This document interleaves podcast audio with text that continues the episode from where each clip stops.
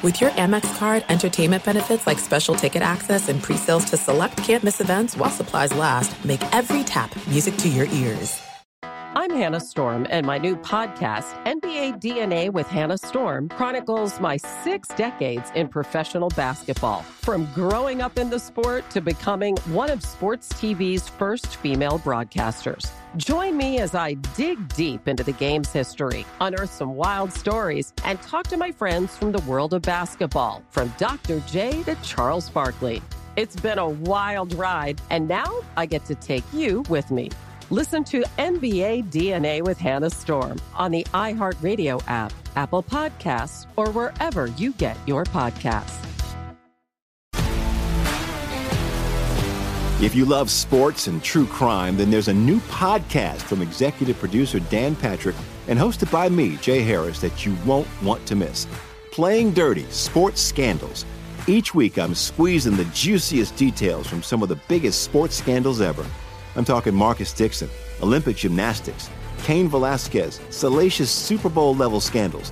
Join me on the dark side of sports by listening to Playing Dirty Sports Scandals on the iHeartRadio app, Apple Podcasts, or wherever you get your podcasts. This is Sharp Money with Patrick Meagher and Amal Shah on VSIN, the Sports Betting Network. Hour number 20 live from Las Vegas at the South Point Sportsbook Studios. We're back. A lot of college football, NFL to discuss this hour. Also, following the latest in Major League Baseball. We'll update you on that in about 15 minutes. A couple of games going down to the wire. Dustin Swedelson, our producer, found out him all. He's, he's got a sweat of a game he didn't even know he had. So. Well, no, I'm sweating because the AC's broken. Well, it's besides that, the sweats have been, you know, that was established about two minutes into the show. But uh, alas, we're going to talk some college football right now. Big 12 also back in with a little Atlanta Falcons talk because our next guest, Dave Archer, a longtime coverer of both, works on the Atlanta Falcons, the radio broadcast network, also Sirius XM Big 12 radio host. Give him a follow at Archer QB16. Joins us right now. And Dave, the question everybody wants to know is will this be the year that Texas finally does not underachieve and, and lives up to the preseason hype with a win total of nine and a half. It continues to get bet to the over. Now minus 140. You have to lay if you think Texas win 10 games. What is your outlook on this Longhorn team heading into the year? Well, I think it's a team that's certainly loaded uh, on their on paper. There's no question about that. When you look at them from a talent standpoint, some of the transfers that have come in, the, the development of Quinn Ewers, the quarterback, and and I think their improvement defensively, uh, some of that personnel, some of that, you know, with coaching, with Pete Kwiatkowski, of course, in a combination with with Gary Patterson a year ago, that the improvements Texas made along the and then the recruitment of, of, of the big guys up front, um, they've they've fashioned themselves into a team on paper that looks like, and they were the favorite at Big 12 media days. Um, all the media picked uh, Texas to be the favorite, and, and they should be based on what you see on paper. But as it turns out, we don't play the game on paper, so um, it'll it'll be the continued development of Quinn Ewers. If Quinn can take that next step, which I think he will, he's got a mass of, of people around him, uh, both that have grown up in the Texas program and those that have been transferred in, that give Texas a pretty good outlook to to step forward. Dave, you can't talk about the Burn Orange without talking about their rival, which is obviously Oklahoma north of the Red River. Second year there for Brent Venables, Dillon Gabriel back under center. Sooners did lose a lot of talent the last couple years in terms of transfers and, Mims going to the pros. But how do you look at Oklahoma on the offensive side of the ball, and then of course defensively is where where Venables really made his bones at Clemson, and of course previously at OU.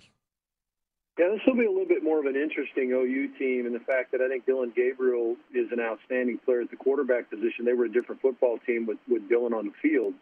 Um, just didn't have the backup power. Uh, Beville, the guy that transferred in from what Pitt or someplace, he just wasn't very good, and and subsequently they lost what 48 to another 49 to nothing to their rival Texas. Um, that's not the case this year. They've got uh, Jackson Arnold, a highly recruited kid that came in. He played extremely well in the spring. Um, I think they're very solid. They're very solidified at the quarterback position, even if they had to hand it to the true freshman. Um, it'll be interesting to see who steps up around Dillon Gabriel when it comes to to the offensive side of the football, because we know that you know Eric Gray's gone, their thousand yard rusher. Uh, Marvin Mims has gone to the National Football League, their outstanding wide receiver. So it's going to be up to Farooq and a couple other receivers to step up around. Austin Stogner returns as their tight end. He's very familiar with the program, of course, because he was a, an Oklahoma Sooner and then spent a little time in South Carolina before coming back to OU. Uh, so uh, I think their offensive line will uh, be solid. Uh, Coach Bedenbaugh's outstanding when it comes to offensive line play. The thing that gets lost about OU is is they're they're a team that you think okay slings it all over the yard, and, and that's not really the case. When they're really good, they can run it. Um, they got back to run the ball again last year after kind of a Uh, an absentee when it came to the running game in 21. They got back to run the ball. They ran the ball for almost 220 yards a year ago. So that'll be something they'll need to do, even with Dillon Gabriel, a veteran quarterback, getting things done. The, the real questions for this team is not necessarily on the offensive side of the ball; it's on the defensive side. They've attacked that side. Brent Venables went out and got a lot of guys in in free agency, if you will, the transfer portal. There's a number of players that slide in. Dasan McCullough is the first guy that comes to mind out of Indiana. Outstanding, looks the part, edge rusher that looks like he could be an outside linebacker slash edge rusher. Um, he's just a sophomore, but a big kid. Um, their interior defensive line, they bolstered that with with some another transfer in Rondell Bothroyd, uh, who's who's going to step in. So they've got guys that can. Danny Stutsman, one of the better middle linebackers in the league. They're pretty solid in the secondary, but again, this is not very good, not a very good defensive unit last year. Uh, much to everybody's surprise, with Venables being the head coach. But uh, I think they're they're going to improve. How much they're going to improve? I mean, that's just we have to wait and see what it looks like on the field. Now we're talking Big 12 football right now with Dave Archer here on Sirius XM Big 12 Radio right now on Sharp Money. And I'm curious your thoughts, Dave, on the four newcomers into the conference, where UCF, BYU, Cincinnati, Houston all now move over for, first full year of a full Big 12 conference slate. UCF of those four, the only team with a win total of over six and with a sub 40 to one shot at least to win the conference at 35 to one. How do you expect that transition goes for head coaching Gus Malzahn and the Golden Knights? Well, I think that it's going to be a good one in the fact that they got John Rhys Plumlee, their quarterback, that returns, and he's got some he's got some transfers that have been in the program for a couple of years. They're going to be around him. He's outstanding. He's got a he's got a really nice uh, wide receiver core. The biggest thing for them is can they keep John Rhys Plumlee healthy? That was a that was a problem a year ago. Uh, they had the ability to hand the ball to Isaiah Bowser, who was essentially a running quarterback, and and he did some good things down in the red zone for him. But they're different when when Plumlee's on the field. So uh, if he can do that, um, he, he's a very talented guy, and I think he's going to help them a lot. But they've got some good outside receivers. I think they're better on defense than people think they are. The biggest transition for them will be playing a Power Five roster or Power Five schedule. So normally they would play a couple three teams that were that were Power Five teams, and then the rest of it was was sprinkled in with their their AAC uh, compatriots or uh, some of the smaller teams like these other teams play. Um, but the depth it becomes a glaring issue when you begin to have to run a gauntlet in a Power Five conference. So I think that they're the most equipped to be uh, make some noise in the Big 12, but it'll be interesting to see if their depth is there to be able to handle of attrition that will inevitably take place. Dave, which are some teams that intrigue you in this league outside of obviously Texas and OU at the top? Ben just asked you about UCF. Um, whether it's Kansas State, Texas Tech, TCU, Baylor, who who think who do you think could potentially be a team that challenges for the top of the league outside of the Big Two? Yeah, I think K State's ready to go. I think Chris Klieman's an outstanding coach. I think that they've they've got a veteran quarterback in Will Howard found himself after taking over the job about halfway through the year. A year uh, after Adrian Martinez was kind of banged up, and and Will came in and really played well. They beat TCU in the Big 12 title game, uh, their first Big 12 title in forever, and so uh, they're poised with him coming back. Now they lose Deuce Vaughn, they lose Felix Anudike Uzomah their defensive end, who's an outstanding player. Uh, those guys both went to the National Football League, but I think they've recruited well, and they've got and, and Klieman. I, I'm, I'm I'm a big Klieman fan. I think that you know he won a, a number of national championships at the level just below at North Dakota State, and and then here he is in what his fourth year, and he, he guides them to a Big 12 title. So I think that um, I think that coaching, and there's good coaching throughout this league, but I think that Klieman to me is one of those guys that maybe is the next level guy seems to communicate and, and seems to lock in with his players maybe better than some do. Another guy that would be in that same category is Joey McGuire at Texas Tech. I think that this is the year that Texas Tech and Zach Kittley's offense should should catch fire. If they can get Tyler Shough on the field, um, they're a different team. I think I think they're like eight and two with Tyler Shough as a starter. Um, he showed uh, the ability to run the football some last year, which I don't think anybody knew he could do. Uh, and they've got a talented young kid behind him in Behren Morton, but it's not really his time yet. If Shough stays on the field, I think this is a group on offense. They return a ton of guys on the offensive side of the ball. All 11 starters from last year come back. Um, and uh, and then the defense is, is kind of fixing some of the areas. Tyree Wilson off the National Football League after being a first round draft pick. They'll need to fill that void.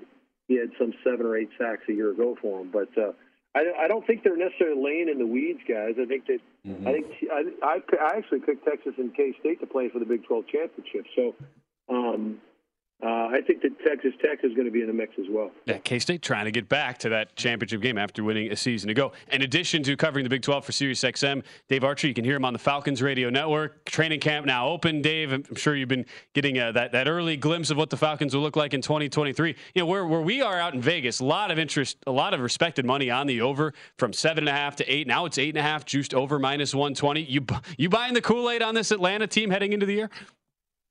Well, I, I like I like the team. I like the I like what uh, Terry Fontenot did in the offseason. They really attacked the defensive side of football in free agency. There's a number of players that come over that have been successful in this league, or uh, guys that are kind of looking for a new lease on life. Uh, a couple of guys, Jeff Okudah and Mike Hughes, two guys who are former number one picks, come in and will play corner spots, potentially nickel corner. You could have AJ Terrell, Mike Hughes, and, and Jeff Okudah on the field. All those guys are number one picks, and all they were highly regarded when they came out of high out out of college. So um, I like the the makeup of the defense. Now they're going to have to show it on the field. It was not a team that was very good on third down a year ago, and they couldn't get after the passer. So that was what they were trying to attack with some of the free agency signs. Uh, on the offensive side of the football, it's just a young team. Drake London had a had an outstanding last year. Last year as a, a first round pick out of USC. Um, and Kyle Pitts, who was the year before, who had a really year, good year, actually went to the Pro Bowl as a as a rookie tight end. Uh, he tore his knee up, and so he looks he's back on the field, ready to go. And and uh, of course, the addition of Bijan Robinson uh, and some of the versatility he brings, the Texas running back. It, it looks like there's a lot of a lot of weapons. Um, you had Jonnu Smith to that, who's, who's played with with Arthur Smith as the as the offensive coordinator for in Tennessee.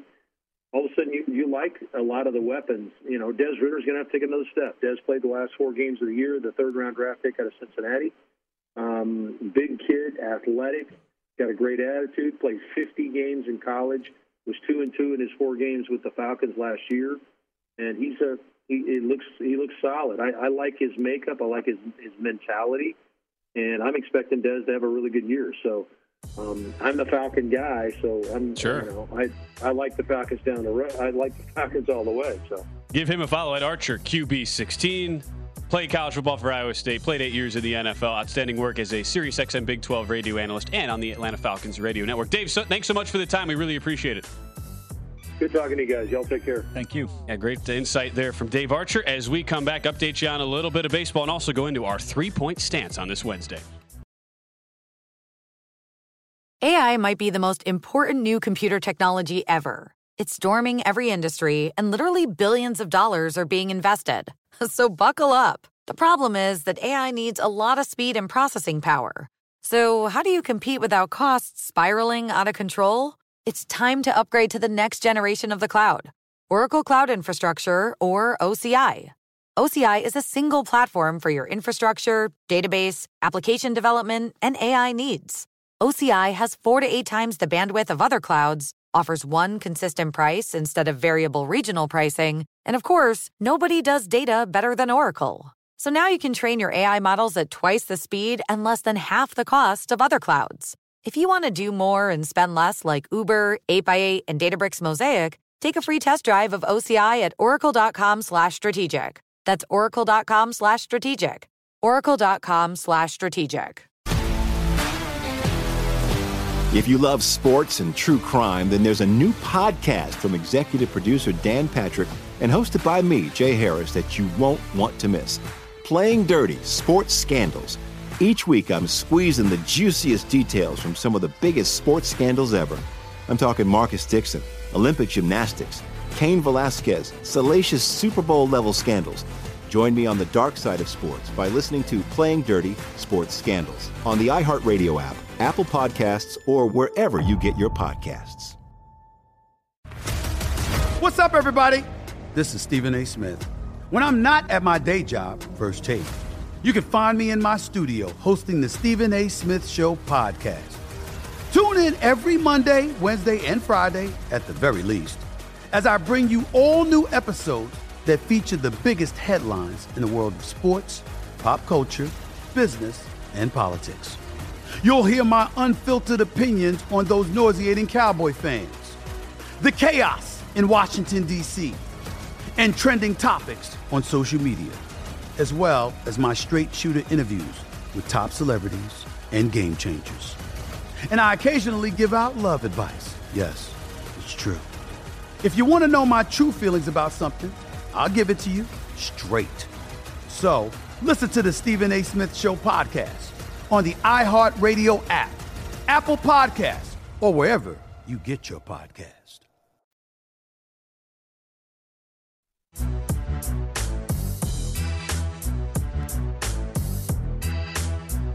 This is Sharp Money with Patrick Meagher and Amal Shah on VSIN, the Sports Betting Network.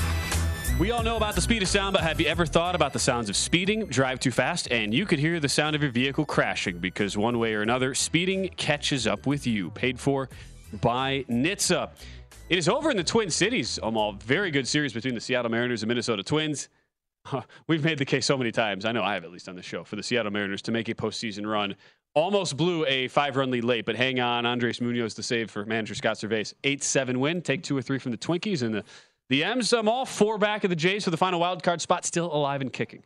Yeah, absolutely. And I'll tell you what, I think the series, they come from behind last night. They're down six to two. They score seven runs in the final two innings, win the game. They win this game 8 7. Hang on for dear life because I think it was about eight to three here, Ben. And then you see Milwaukee, I'm sorry, Minnesota make a push. They win the game. Can this be some positive momentum for them going forward? Some rains to be seen. We shall see. Uh, Joe Ryan in Minnesota going down is about $1.60 consensus favorites today. So dog cashes. That one was way over the uh, the eight and a half total, which did get bet up about a run. And looks like them all. We also will see a swing at least of a game in that div- uh, the division in the AL Central where Twins coming into today, three game lead, but they go down. The Twins do, and the Guardians up 8 3. Really strong uh, outing from uh, Garrett Williams, the young, uh, the the young starter. He's only made four or five starts now for Cleveland, but I've been really impressed with what I've seen out of him so far. Granted, it was Kansas City at home, but still, all Guardians today. They lead eight three with one out to get in the top of the ninth. Yeah, this team, uh, I still think they have an opportunity in this division simply because of their pitching compared to. Uh, what you see with Minnesota, the inconsistency. Minnesota does have good frontline starting pitching, but it just doesn't seem to be consistent enough. That's, that's been uh, that's been the big issue for the most part, at least. Uh, that game again with Cleveland, as you would expect, taking on the Rose at home, huge, huge favorite, about two dollars consensus. A game did just go over though the ten count. All right, let's go to our three point stance. We're ready to go, and uh, some it's it's that time of year, Mal. It's early NFL training camp. You get a lot of comments from a lot of players. The one guy, though, that has been uh, making himself very much heard throughout the offseason, now into training camp, Bills wide receiver Stefon Diggs. Here were the latest comments coming out of Bills training camp and Stefon Diggs earlier.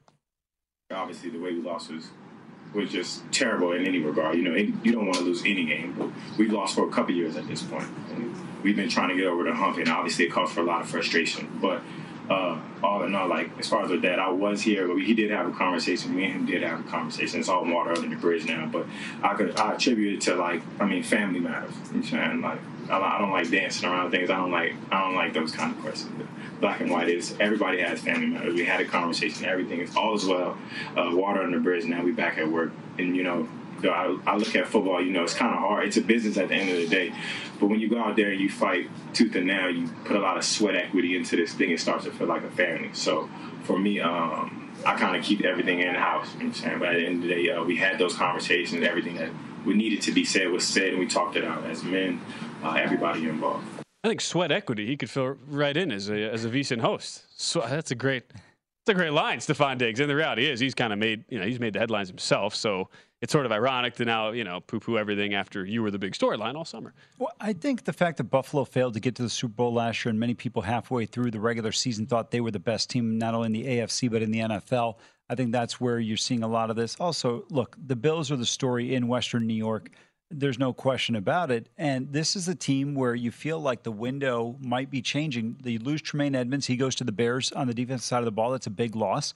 Where are they going to be offensively? The big question that always comes up is who's the second receiver? What's the consistency in the running game? Josh Allen does a tremendous job, but over to me, Ben, they need to find some other guys to step up besides Allen and Diggs. Sure, and it, I just wonder was is this a year to kind of go against the grain? Remember last going into last year, seemed like just about everybody in the sports betting space was all in on Buffalo. Yeah, all in, and they come out week one, just blast the LA Rams, and that only furthered the narrative does I, I, can't find a single person who wants to buy in on Buffalo futures wise. This is still a front seven, at least if you go to the defensive side, that I view as a top 10 unit. We're fifth defensively against the run, 11th against the pass last year. You still have a legitimate MVP candidate in quarterback Josh Allen.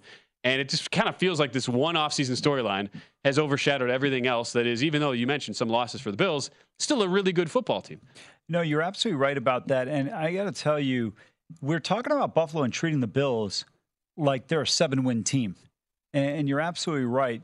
But to me, the problem is now, I mentioned the loss of Edmunds. You mentioned how good they are defensively. Can they find that consistency? And I don't know where you guys come out, but I think this is the toughest division in football. When you look at the AFC East, you've got Buffalo, the Jets. I, I know people are like, I don't know where you guys stand on New York. I love the Jets this year. I think the Jets have a legitimate shot. They're not one of the top three teams, but they're in that second tier to me behind KC, Cincinnati, and Buffalo. And with Aaron Rodgers, look, Burrow's great, Mahomes is great, but you're still, this is a four time MVP. And Garrett Wilson's going to be a superstar. It's the question of can this offensive line deliver consistently guys like Mekhi Becton? If they can, I think they got a chance. And that's why I think some of the affinity for Buffalo is also, or the luster's kind of come off a little bit of Buffalo. Sure. And look, the, all four teams in that division have six of the six hardest strength of schedules based on their opposing win totals.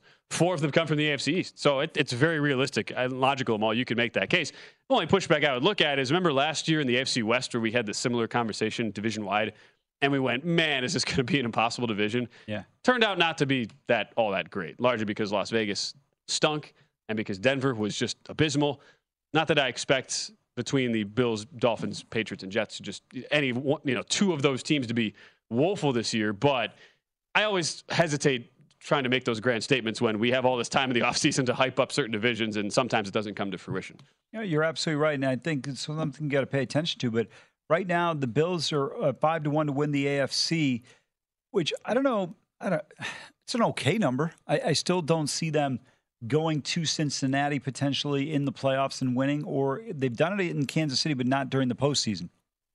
And that will be the big question yeah. going forward. Uh, speaking of teams trying to sustain what they have done in the past, part two of our three point stance. Uh, we had this this tweet from uh, Art Stapleton from covering the the uh, Giants camp, and we it only took.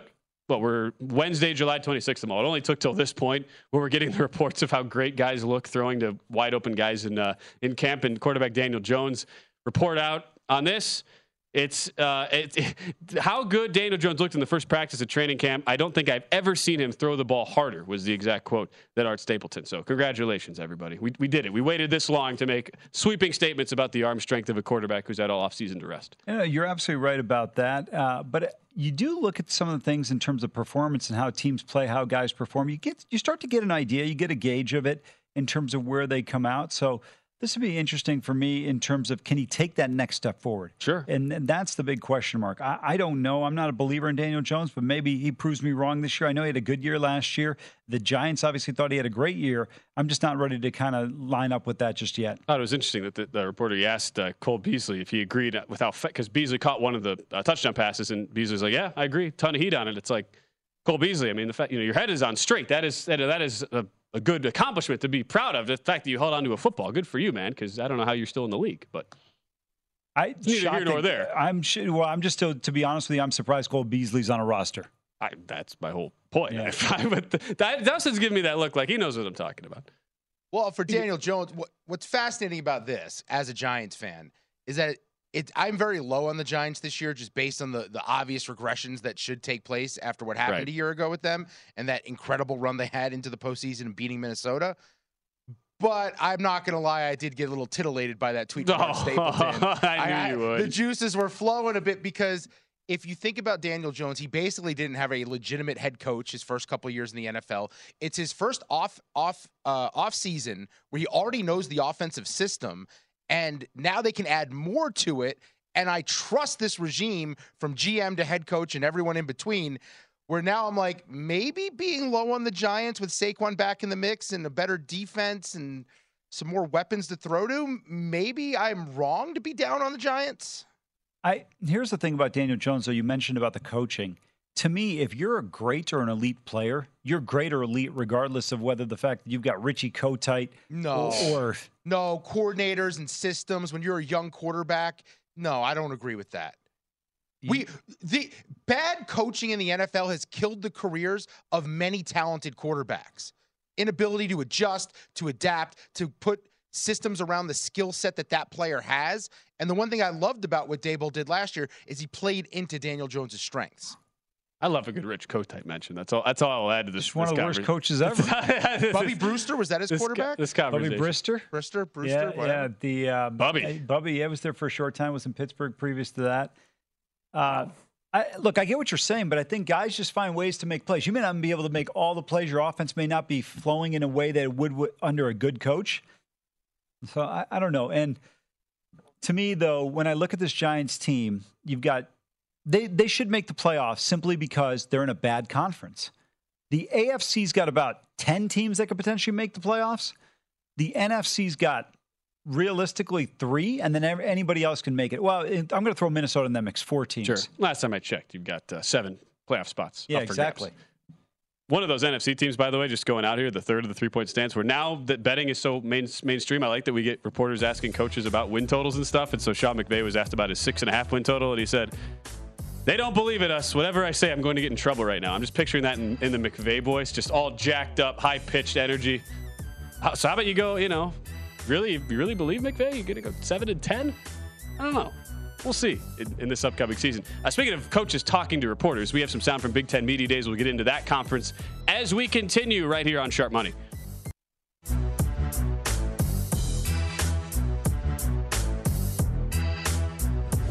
This is Sharp Money with Patrick Meagher and Amal Shah on VSIN, the Sports Betting Network.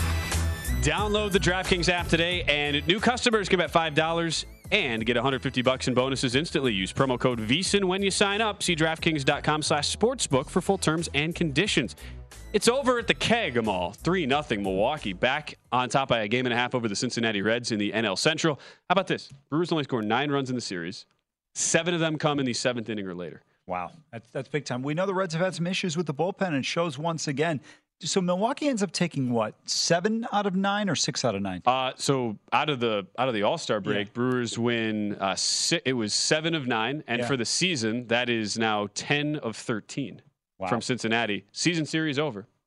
Brewers now in, in the I wouldn't say driver's seat, but a lot of people figured that this would be the stretch where Cincinnati took over the division. It did not happen that way.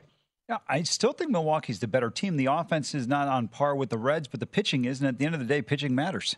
Absolutely. Uh, by the way, Zach Gallen two earned in the first three innings there Oh. versus St. Louis. Cardinals on Ruh-roh. top, middle of the third, two nothing.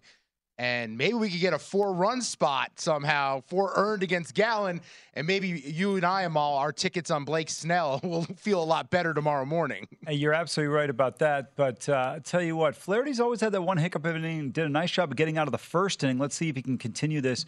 Uh, Diamondbacks have had runners on base in the first two innings so far. Flaherty threw about 30 pitches in the Yeah. first inning, somehow got out of it. I just need runs assigned to, to Zach Gallen. Sure. That's all I need. Whatever him, it takes. him to be responsible for runs. Was that was you think it was somebody you encountered somebody on your way back to the studio uh, in the sports book, Dustin? That might have been. A, you think maybe a Blake Snell Cy Young holder, the way he was cheering uh, profusely at every pitch. Look, the South Point is a legendary sports book. It's one of the best places to watch a game in the city, if not the best. And but the problem is at every sports book there are certain characters you run into. And the yelling about every moment of action of your bet guy is someone I just passed. As I was relie- coming back from relieving myself in the restroom, I hear, "Let's go, go, go, go! No, no, no! Oh!" And like I look up, and I'm like, "What is he watching? Is he watching soccer or something, or like even the TBT?" The He's- TBT. He's yelling about baseball. And to me, there are certain sports, like I don't like that because he's by himself. He wants everyone to look at him. And by the way, if you make eye contact with a person like this, that is essentially engaging in a conversation and it's impossible to disengage. They will follow you all the way to your car and talk to you about their bets. So you have to be careful. Uh, I just think that baseball is a sport you cannot be yelling about during any action plays. Like I get it in football here and there, I get it in basketball here and there, but you cannot be yelling watching baseball. especially when it's in the third inning, like all the games are Yes. right now. I remember that the closest thing that happened to me was in the it was in the Venetian Sportsbook Guide, an 11 team parlay, uh, NBA Summer League, WNBA, and he lost. He lost because a WNBA game stayed under by one, and just was trying to tell everybody who would listen it was you know whatever five bucks to win ten grand, and I'm like I'm so I, I have no sympathy. You're betting on the Summer League and WNBA. Come, not like look individually fine, but 11 legs together. What are we doing? I yeah, exactly. It's not even about the fact that it's summer league and WNBA. It's the fact that it's 11 teams, right? I mean, that's and just the, the urge to treat it like it's you know your own personal funeral space and just giving your monologue to everybody who walks by within a 15 foot radius. Anyway, anyway, speaking of monologues, like that transition to mall. We go to I Big did. Ten. We go to Big Ten Media Days. We got we, we had the sound earlier, which was uh, you know more in the, the fun line of and kind of making fun of the Charlotte head coach Biff Poggi with his team not getting covered. But a couple of teams, Amal, we'll talk about who are certainly getting plenty of coverage. Some for good reasons, some for bad. Let's start with a team in Ohio State that is uh, going to be your No, I was going to say before you run the clip, if you tell me what the question is, I can pretty much tell you what the Ryan Day answer is. That's also fair. Well, we have a clip, so it must be interesting. Yeah, But so I don't- right, one no of the shot. co-favorites here in the Big Ten. I, I don't know what the question was, but I can just give you a little synopsis of the clip without giving away too much. He he was talking about his approach as being the man in charge of the Buckeyes program. I think it'd be something like, well, you know, listen, you, you, I, I, was, he was, I thought he was going to get asked actually a football question, being in charge. Listen, we've got great coaches on our staff. You know, we, we've got great talent. We're going to try and do the best job we can. I mean, that guy, there's nobody more boring in an interview in college football than Ryan Day. All right, will I fall asleep in the next 30 seconds? Let's find out. Do you have narcolepsy? Then Um, yes. The way that our staff's designed, you know, I think we have a great staff, and um, you know, it has allowed me to jump around a little bit more. Once we get into the teeth of the season, I just, um, you know, I, I know how it's going to go probably for me. I'm going to end up being right involved with it again. But that being said, as the season wears on, I have to be conscious this year of not getting too locked into the offense and making sure that I have, you know, a handle on everything that's going on. And I think, you know, certainly Brian be running the offense and being a part of that, and uh, Justin Frye with the O line, you know, some of the other additions we've had to the staff will allow us to do that. You basically, at least the first sentence, I was like, oh, So I I'm, get- all, I- I'm all nailed it. Has he been accused of just focusing only on the offense and not looking at the defense? Is all that? It sounded like he was a little defensive about it. Uh, correct. And here's the other problem, though. I don't think he is as aggressive offensively as he should be, considering in his tenure, they've had the best offense in college football over the last four years. You know, the criticism that he's gotten is unwarranted. I, I saw somewhere someone said if he loses to Michigan, he's going to be fired. Well, Jim Harbaugh's two and five against Ohio State. Here's another thing I would point out. He lost to Clemson in a game where the controversial call when uh, Okudah knocked the ball out of the receiver's hands, and then you saw um, it was picked up and uh, by Fuller in return for a touchdown didn't count. They lose to Michigan twice. Uh, they did lose to Oregon. I don't think they've lost to an unranked team. I mean, the success that he's had, he's lost two games in Big Ten play in four years. The problem in college football, whether it's Ohio State, Michigan, Alabama, Georgia, Texas, USC, the fan bases are just completely delusional right? Like if you don't go, you know, Ohio State has a streak of scoring 21 points. They've scored 21 points in every game he's been the head coach. It's it's really insane to me how people are like, well, he can't beat Michigan. Michigan's got a great football team. I, I know people don't want to hear that from in Columbus or in other parts of Ohio or Buckeye fans. They got a great, great football team. If Blake Corum plays, they probably beat TCU and they score on that opening drive. Yeah, the quarterback play hasn't been there, so I, I don't understand the criticism. It's completely unwarranted. What's more ridiculous, Jim Harbaugh as head coach getting the suspension for the for the reasons he got it, or the fact that the that sports bettors out there are betting East Carolina plus 35 in the hook like they know the final score, and that and that somehow Michigan is not going to be able to just wipe the face off of a bad pirate team at the Big House. I, I tell you what, 35 and a half is a big number. Um, but in the first half, Michigan's probably, if it's less than 21, the Wolverines will be up. I, I think Michigan has a chance this year legitimately to win the national title if J.J. McCarthy can deliver. Everywhere else, I think they're solid. Uh, I shouldn't say solid. They, they are very good to great.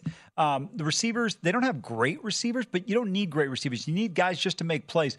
Colston at, uh, it was it uh, Loveland Colston, the tight end they've got, really good one there this is a good, good football team. If they can win at Penn State uh, in November on November 11th and beat Ohio State November 25th, this team has a chance to run the table and go undefeated. Sure. Co-favorites right now, Michigan and Ohio State in the Big Ten, about plus 165 at DraftKings. How about a team on the other end of the spectrum?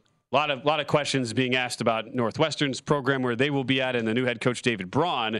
was asked about, all right, how do you approach things heading into a year with so many off the field distractions? I dreamt of playing in the Big Ten. That never became a reality. But an opportunity to work in the Big Ten, coach in the Big Ten, and coach and mentor these young men is something that I don't take lightly. I vividly remember in 1995 watching Northwestern beat ninth ranked Notre Dame. Incredible. It still sticks with me to this day. The following year, I'm sitting in the stands with a childhood friend watching Northwestern take on Wisconsin. In improbable circumstances, Ron Dayne fumbles with under a minute left to go. Few plays later to find Steve Schnur connect with D'Wayne Bates on a double move and one of the most improbable Northwestern wins in Northwestern history. Again, this opportunity is a dream come true to be a part of Big Ten football. I think if I was if I was being grilled and being asked to deflect on something, I would definitely bring up Ron Dayne and, and you know Steve Schnur as great great talking points to just sort of deflect any any real conversation. Uh, nice, nice speech. That was a really good speech. Tell you one thing, I, I thought I was going to take a nap. I mean, that guy was not exactly a bastion of entertainment or excitement. Uh, the, the, vibe I was wondering, I, I, I was torn because I was like, oh man, this guy sounds really passionate about this opportunity. And at the same point, I was like, yeah, I would be too if it was something I was not ready for and probably wasn't going to happen in some time in the next five to seven years for me. Like he's in over his skis. Well, uh, let's, let's see what happens from a coaching standpoint. I don't worry about guys in terms of the press conference. Not everybody's strength yeah. is in public speaking or where they're comfortable in front of the microphone. So that I'm not going to criticize. Uh, but I think it's a great opportunity, right? He, by the way, he's from your home state, Wisconsin. Yeah. Winona, Wales, Wisconsin. Wales, Winona, Winona Wales State. is awesome. Winona, great, uh, great D two school in Minnesota. The um, Winona State. But you look at a Northwestern to me is a program with deep pockets from an alumni base. You can really do well. They're beautiful campus. They've got a great football facility. Welsh Ryan, I mean, if they'd maybe cut the grass once a year, might be a little bit more attractive to guys that have a little bit of speed. I've been there once. Tyrell Sutton ran for like 300 yards and a 52 48 win over, I believe it was Jim Sorgi's Wisconsin Badgers. I, I, have not. John, sorry, John Stocco's Wisconsin Badgers. I have not been to Welsh Ryan. That's one of the few places in the Big Ten I've not been. Interesting. Interesting. You can't I, win there. You can't win at Vanderbilt. You can't win at Georgia Tech. You it was it was one of the weirder. Can't win at Georgia Tech. Bobby Dodd won a national title. Uh, Bobby Ross won a national title in 1990. Don't yeah. do the math on how long ago 1990 was. Let's go to commercial. He's okay, right. that's that's probably a fair a fair statement. We'll wrap up the next hour of VSiN Sharp Money right after this.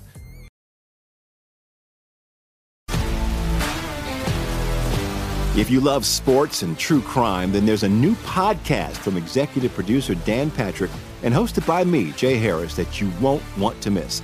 Playing Dirty Sports Scandals.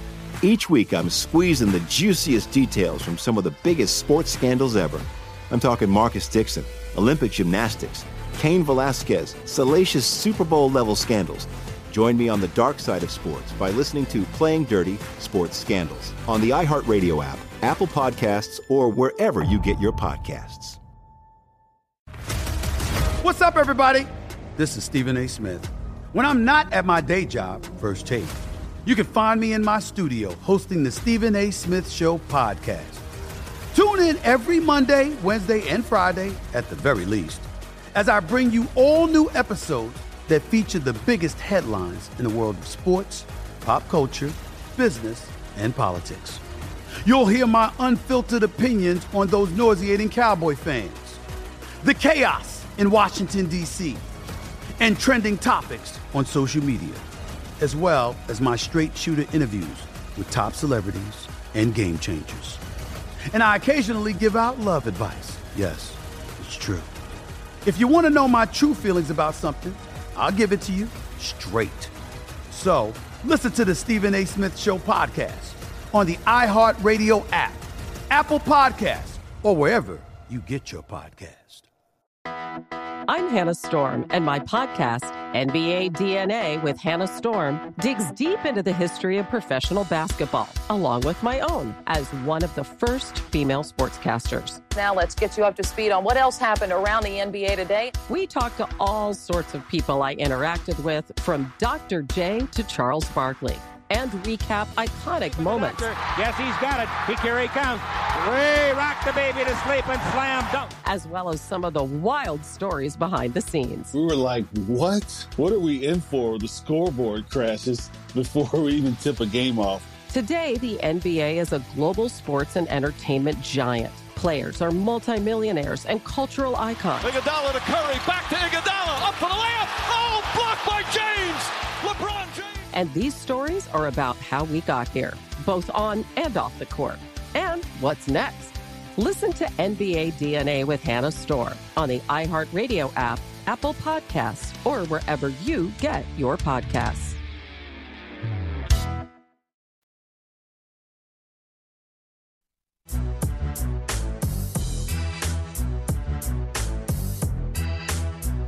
This is Sharp Money with Patrick Meagher and Amal Shah on VSIN, the Sports Betting Network.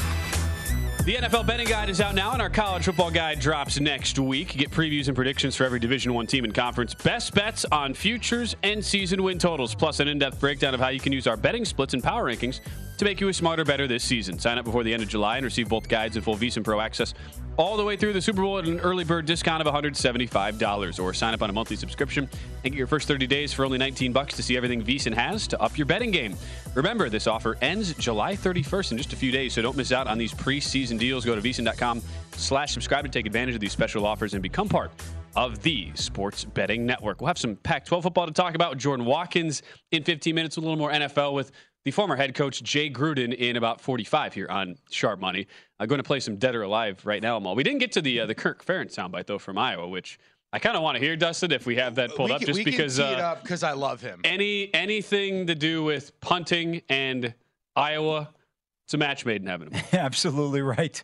I'm surprised this team doesn't punt on first down. It would be better for their defense because then they wouldn't lose yardage on offense. What are you talking about? The punter is like the second best offensive weapon and defensive weapon on this team. Why is he only the second best? Well, because they still have a running back. They still believe in the running back. They do, but it's kind of hard when the entire defense knows in the first and That second down an play issue. you're going to run the ball.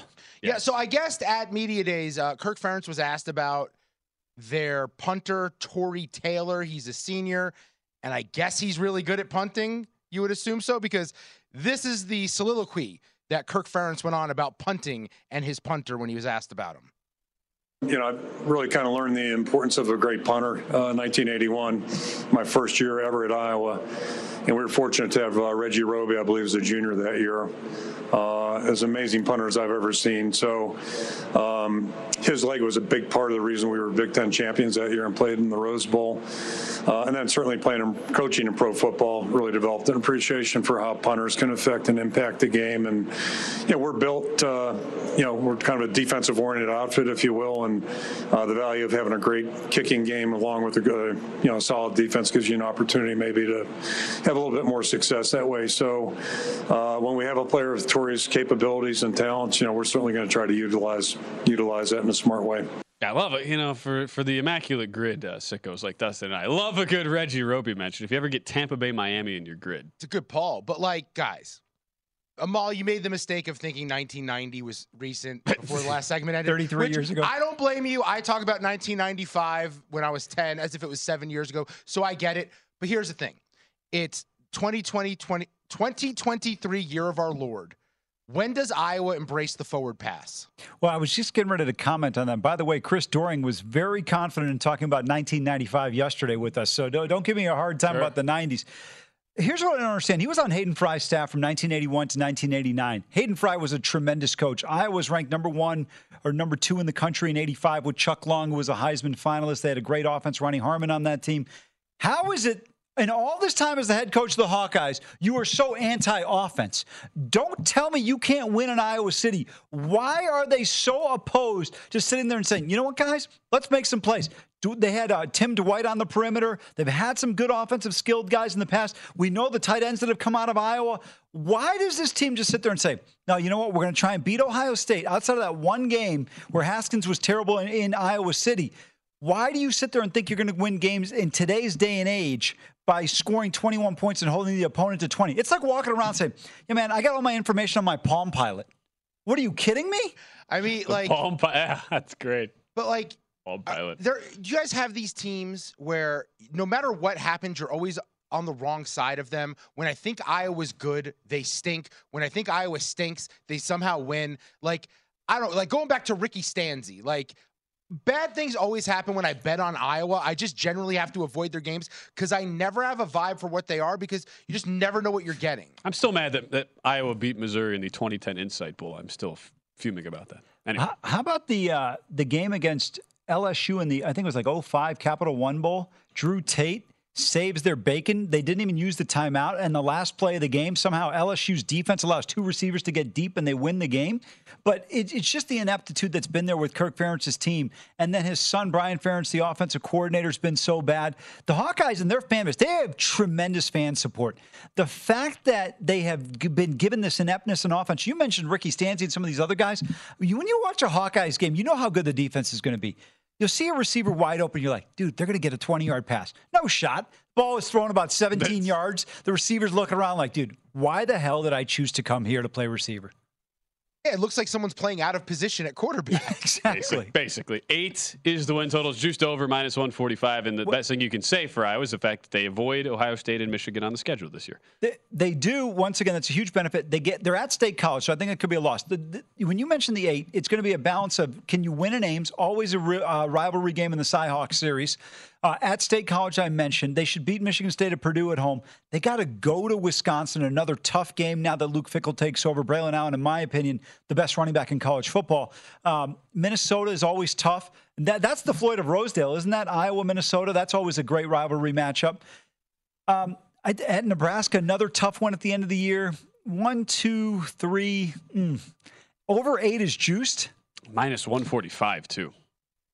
I can't play it. I think they're right about eight wins. I don't know if they get the nine. I think they lose at Wisconsin. I think they lose at Penn State. Nebraska, Minnesota, and Iowa State. They've got to go two and one in those games to get over. We will see. All I know is the last time I, like, we're talking about punting so much with that with that Yeah. Kirk Ferentz clip. Remember reading uh, the, the recently released David Maraniss book on the life of Jim Thorpe? Great book. That's the last time I can remember seeing the word punting used in such a such a uh, vociferous state. Was David Maraniss's outstanding book on a guy who played football in the twenties. This guy's showing off here, isn't he? yeah, he knows how to read. yeah, I know exactly. I try to read a book a month. What's wrong with that? A book a month? Yeah, a I- book a so- month. I only read on the toilet, so that means I'm going to have to eat more You fiber know, if, if I'm going read to finish a book in a month. for immaculate grid purposes, reading like a sports book a month. So I'm reading the. Did you ever read uh, Ball Four, the Jim Bouton book in 1969 that I- became super famous for because it was like an inside locker, like the first book. Yeah. That was like inside the locker room, and the commissioner Bowie Kuhn wanted basically tried to blacklist him. Really interesting book, actually, even 50 years later. I, I believe you. My philosophy on reading is if it's going to be something in the self help or self improvement category, otherwise, I don't have an interest in reading about history. I'll just read something on Wikipedia in about 10 minutes. I'm like, I'll summarize it. Uh, he was criticizing me because I do that with movies. I'll start a movie and I'm like, let me read the premise of this. Let me see if it's worth wasting 90 minutes to 220 minutes. And then I said, eh, it's not worth it. I, I got the synopsis of it. Yeah. I just thought I'd point that. out. I was I was the, I'm impressed that you read a bum- comp, but Well, know. I was more impressed that you read a book a month. I, you know, we go up to you know you have you have the lake in Wisconsin. You're doing your NFL college football prep, and then you're doing a little reading. It's, it's a, summer. Get a summer shandy. Drive past. What, what is a summer shandy? that's a, great beer. from from Leinenkugel. Oh, I, am sorry. I it's apologize. The way Sean answered you and Dustin answered and you did, know- it yeah. was like I asked, "What is a Miller Lite?" It's, it's okay. It's o- it's it's okay. Summer Shandy. It's good. I will say, spotted cow has kind of become overrated though. Stop, Every everybody talks about spotted cow like it is God's gift from the Wisconsin heavens. Ben. I had spotted cow one time in 2009, and I haven't stopped thinking about it since. well, here's the So question: Why have Spotted you not had one since? It's So- illegal to sell outside of the state of Wisconsin. It's a beer that's brewed in Minnesota bars have been have been uh, have been fined for selling it illegally. uh, bars in New York City have been shut down because they would drive out with trucks and vans, fill up with cases of spotted cow, and drive back across the country, and they get in trouble for it. so. Why is it illegal to st- sell outside of the state of Uh, Wisconsin? you ask the New Glarus Brewing Company. They they want it as a Wisconsin thing, a Wisconsin specialty. It's what Culver's used to be before they sold out. okay, can we get some references that I know? What the hell is Culver's? It's a You don't know fast what Culver's food. is? Fast food that I've never had either. So, which is a believe me, if there's a fast food that I haven't had, how have it's you not definitely Culver's? scarce. Where's the nearest one? The double deluxe bacon cheese butter burger with a concrete mixer. Oh my Does god! that, does that come with a cardiologist? You know what this body looks like? It needs a little bit more butter and beef together. Where- So where is Culver's a Wisconsin thing? yes, it's a, bu- a butter burger. Yes, butter burgers are their staple. Wh- The uh, what's the place in Canada that's very famous? Uh, Tim uh, Hortons? Tim Hortons. Thank Yeah. you. It's I was- coffee and donuts, though. No, no, no. My point was like, give me some place that like at least I know, like Culver's. Come on, I've only been to Wisconsin twice. Okay. Vegas is getting a Whataburger. You could try their fries. On I know Whataburger. They're from Texas. They're the Yeah, uh, they're they're open 24 hours in Texas. That's why everybody knows them. I'm sick of people comparing them to In and Out. They're not even in the same class. It's like comparing Iowa to Ohio State's offense. In and out, and I, I I'm so happy because I used to live close to an In and Out uh, here in Vegas. Thank God they have the worst fries ever. They should be banned from making French fries. I so I agreed with that for a while. I've grown to incre- uh, appreciate the simplicity of them. I don't know why. It doesn't change the fact that their fries are terrible. Well, if you if you're waiting in a 30 car line every time, you expect a little bit more bang for your buck on the on the How fry the hell front. do people do that? Like, are these people going to live forever? How do you have that kind of time to wait for an item that you're going to eat in like four minutes for 30 minutes? The fact that you could drive by in and out at 11 a.m., 3 p.m., 6 p.m., 10 p.m., and it's the same line, same line with the exact same cars every time. Well, don't go inside and think you're going to cheat the line. It takes just as Uh, long. By the way, this segment was great. This entire segment was nonsense, just like the Iowa offense. Thank you. That's what we were all trying to circle See, it we didn't towards. punt on it. Hey, eight on the win total for Iowa. Hard pass. Yeah, for me in exactly. 2023. We'll talk some Pac 12 football as we start our final hour of Sharp Money with Jordan Watkins right after this. I'm Hannah Storm, and my new podcast, NBA DNA with Hannah Storm, chronicles my six decades in professional basketball. From growing up in the sport to becoming one of sports TV's first female broadcasters. Join me as I dig deep into the game's history, unearth some wild stories, and talk to my friends from the world of basketball, from Dr. J to Charles Barkley. It's been a wild ride, and now I get to take you with me. Listen to NBA DNA with Hannah Storm on the iHeartRadio app, Apple Podcasts, or wherever you get your podcasts. If you love sports and true crime, then there's a new podcast from executive producer Dan Patrick and hosted by me, Jay Harris, that you won't want to miss. Playing Dirty Sports Scandals. Each week, I'm squeezing the juiciest details from some of the biggest sports scandals ever. I'm talking Marcus Dixon, Olympic gymnastics, Cain Velasquez, salacious Super Bowl level scandals. Join me on the dark side of sports by listening to Playing Dirty Sports Scandals on the iHeartRadio app, Apple Podcasts, or wherever you get your podcasts.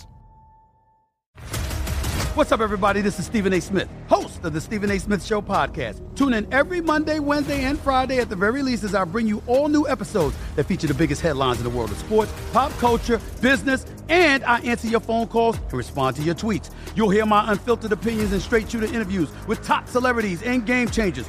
All that and more. So listen to the Stephen A. Smith Show podcast on the iHeartRadio app, Apple Podcast, or wherever you get your podcast.